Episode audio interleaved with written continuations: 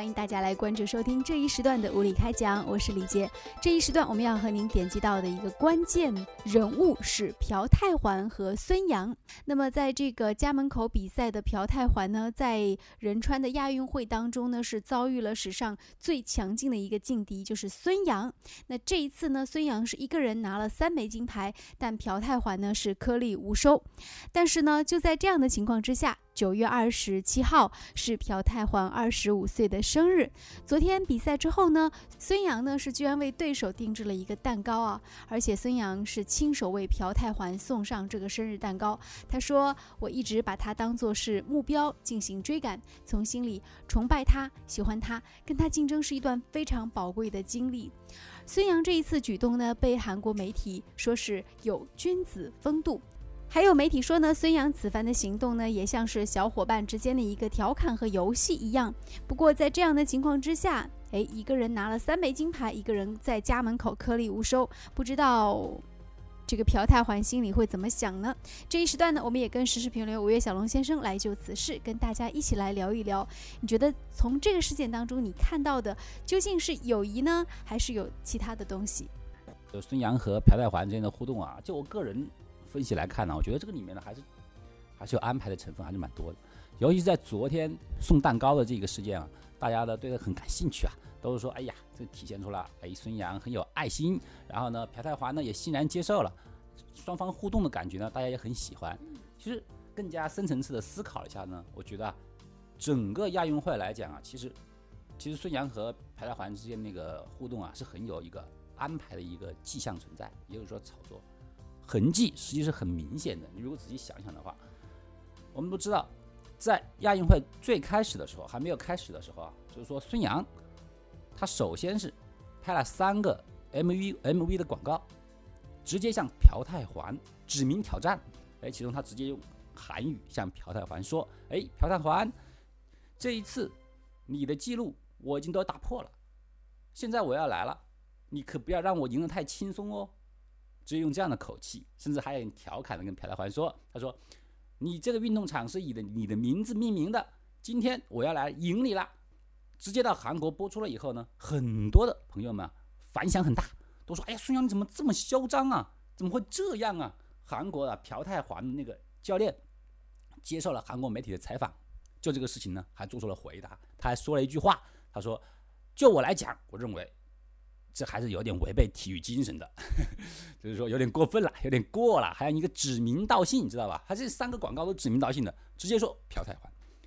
哎，那么我们想一想，为什么会出现这么一个很奇怪的一个话题啊？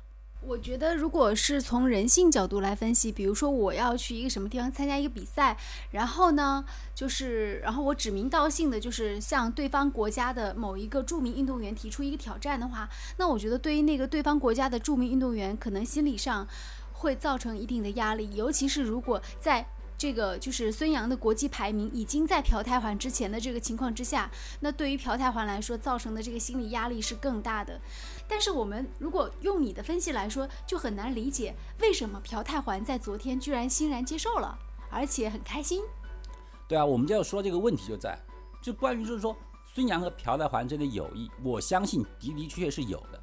但是这一次亚运会里面，绝对是有了安排成分。说以故意而为之，让我们大家来看的成分在里面，就拿昨天那个蛋糕来讲啊，就是说，我们都说啊，孙杨为了庆祝朴泰桓的生日，给他送一个蛋糕，当时说的是神秘礼物，可问题的问题来了呀，这个神秘礼物在送出去之前，可以说已经广为告知了，我已经注意到了，无论是 CCTV 五当时的转播员。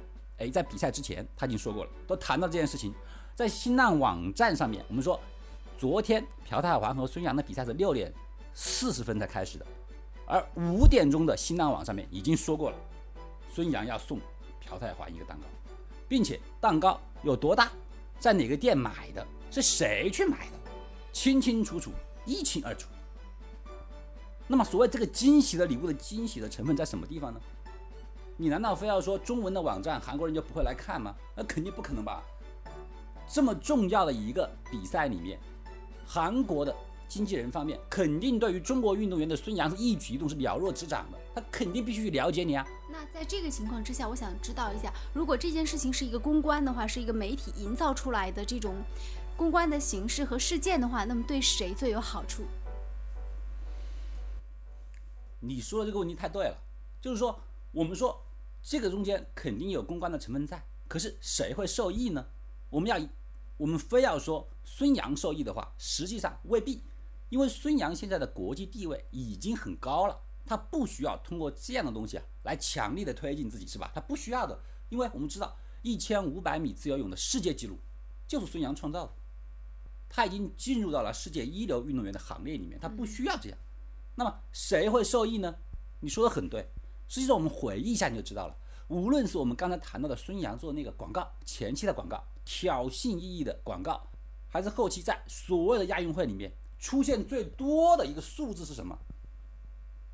最多一个数字，三六一。三六一运动服饰这个公司，本次亚运会的投资是最高的。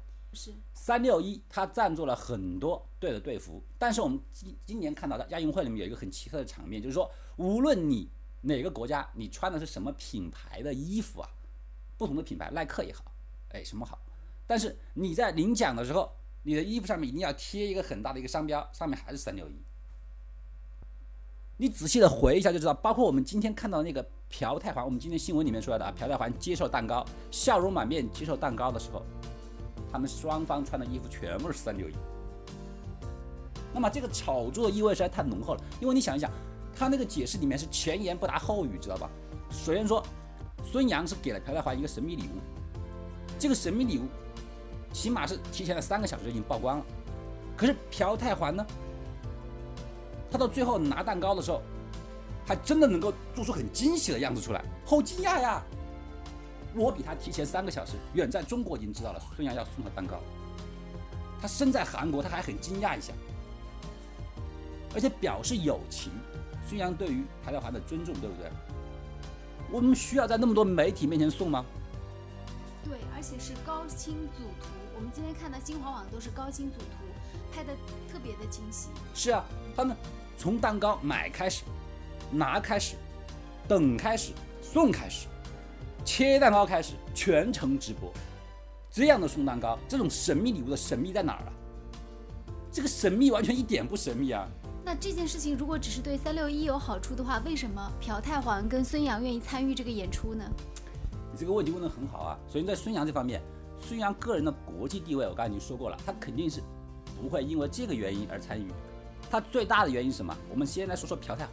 实际上，我们可以看到，朴泰桓从二零一零年开始，他无论是在亚洲还是在世界上，真的是有很强的竞争实力。他是甩开孙杨多少秒的一个人。到目前为止，虽然本届比赛柴泰华没有获得金牌，但是他仍然是成为韩国。领域里面获得奖牌数最多的一个人，他获得二十枚奖牌，就是说他的运动实力确实是有，但是不可否认的是啊，这几年以来，他的运动能力急剧的下降了。这个我们不从他的成绩上面来看，就从他的赞助商流失上面就能够很明显了。因为商人中总是最精明的。实际上，我们看到这一次啊，朴泰桓一再向外界重申的就是什么样啊？就是说他的成绩下降最大的原因就是说。没有赞助商了。我记得他说的是年纪大了吧？因为当时孙杨也是说，因为他为什么能够获胜，是因为他比朴泰桓年轻三岁。他觉得朴泰桓二十五岁跟他来竞争，对朴泰桓来说不太公平。因为游泳这个东西，可能越年轻，他的状态是越好的，逐年递减。游泳肯定是因为是要年龄越越好，爆发力越强，这是肯定的。但是关键是什么呀？是训练。他必须要有很好的一个训练条件，比方说孙杨的训练了，他现在是在澳大利亚请的名师训练，他的澳大利亚集训，然后再加上老师的那个师资啊，这部分钱是天价，不是一个普通的运动员可以承受的。而朴泰桓呢，自从前几年被孙杨，包括在世界的游泳界啊，他的成绩下降以后，他已经被赞助商所抛弃了。这一次在采访里面，朴泰桓本人他没有流露太多这个意思。但是他的教练说的很明显，他说很，他觉得很遗憾，就是韩国公司对于朴泰桓进行赞助的公司撤资了，所以导致他的训练经费是严重不足。他甚至提出来一个要求，他说能不能对于像朴泰桓这样的哎国宝级的，要采用国民供养的方式。所以说，赞助商对于一个运动员是很重要。实际上，本次亚运会啊，在韩国它的上座率是非常的低，关注度很差，所以他必须有一个话题。这个话题在什么地方呢？他把它定为了就是孙杨和朴泰桓，因为朴泰桓是一个。本国选手，他可以让本国韩国人更多的关注这个亚运会。通过这个炒作，也可以让三六一赋予了一个新的含义。因为通常我们想到体育产品，会想到更多的是运动和竞争，但是三六一通过这一次的炒作，也是让这个友谊这个概念啊，是这样的。你能够看出来，我觉得有一些专家也能够看出来。你觉得，如果都被大家看透了的话，那三六一的这个炒作不就失败了吗？三六一这一次的炒作很冒险，他无论是最开始的广告，就充满了那种嚣张跋扈的那种感觉，还是最后安排这个送蛋糕，非常很难以让人圆得过来的一个送蛋糕的一个环节啊，他实际上看得出来他的幕后团队啊很年轻，他们很多想法过于想当然了，倾向于九零后的思维，就是说需要爆炸点，需要关注点，而。不去关注逻辑，所以说呢，这部分炒作啊，经不起推敲，这也是这个幕后团队啊最不成功的地方。尤其是这一次啊，他最以为骄傲的送蛋糕环节，实在是太经不起推敲。多复杂。所以说，他身上这种心情，不仅仅是他本人能力上面的心情，外界炒作，我估计赋予了他一定的压力。他本次本次比赛的那个。